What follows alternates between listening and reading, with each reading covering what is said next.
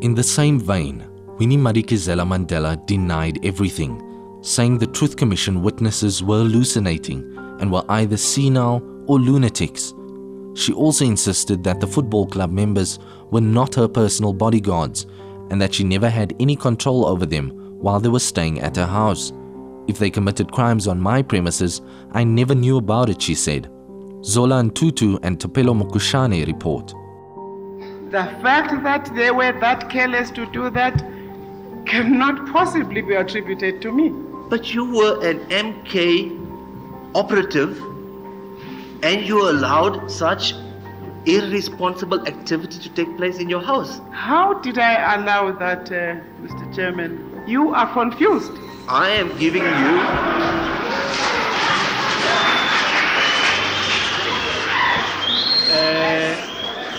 Order, please.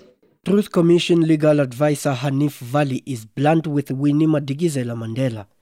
Stop playing around with this commission, says Vally. I am not playing around. Are you aware he's got evidence and MSP I for will that? not tolerate you speaking to me like that. I will not. I am trying to give you I- I'm answers sorry, to the best me. of my ability. Excuse me, Mrs. Uh, Matikizela Mandela. Madikizela Mandela calls the Truth Commission a mudslinging forum and is completely defiant of the process, even when the facts speak for themselves. I did not know Paul Verryn and would never, ever have simply just gone to go out of my way to smear Reverend Paul Verryn. Your interview on the 1st of February 1989 with NBC News. Paul Verryn has a very, very serious psychological problem.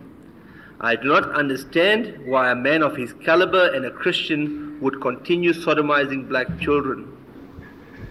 I made no accusation against Reverend Paul Verryn.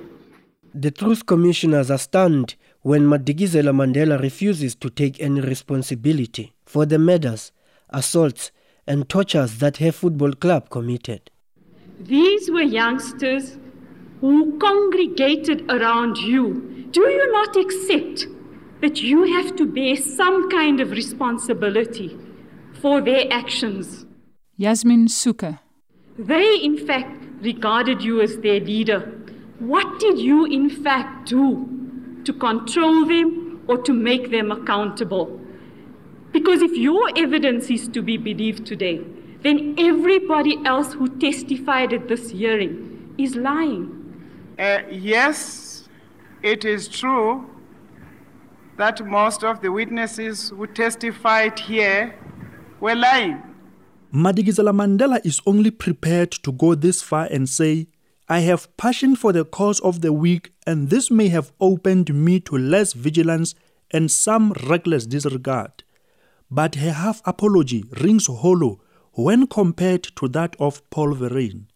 He had the football club members accusing Stompie of being a police informer, ordered them to stop their nonsense, and left the matter there. A few days later, Stompie was dead. I see that Mrs. Seipei is in the in the audience here today, and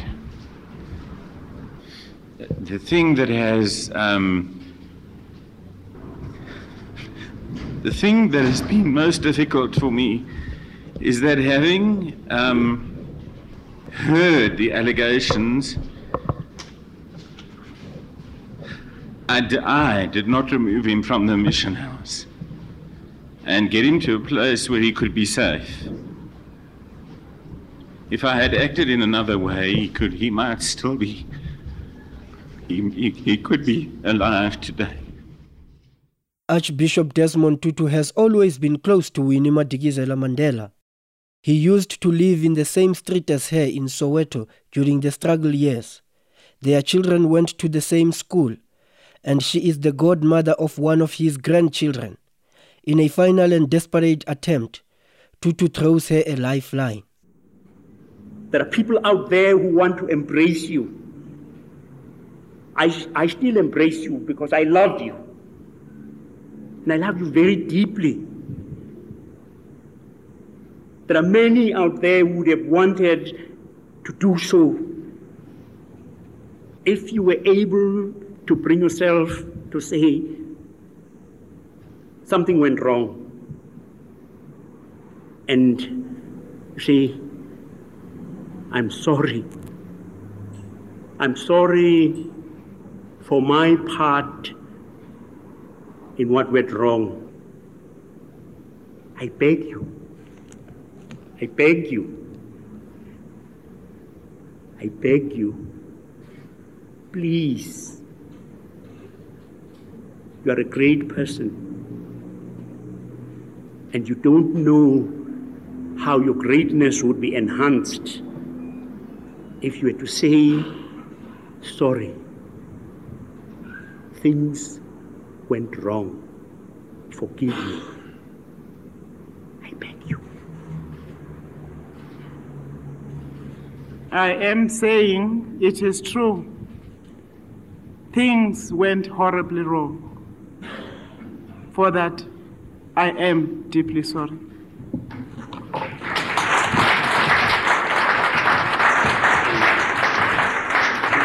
Thank you very much.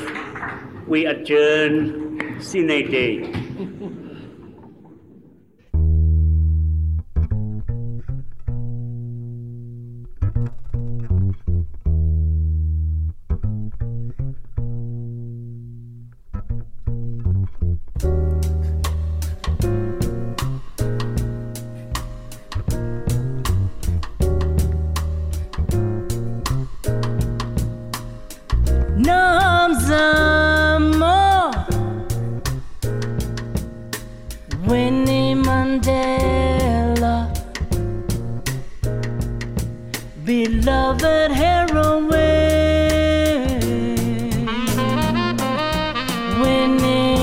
Mandela.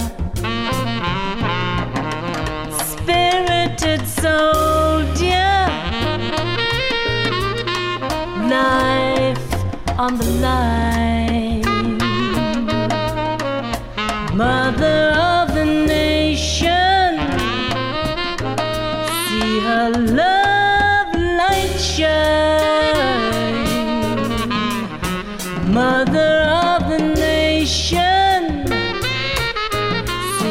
love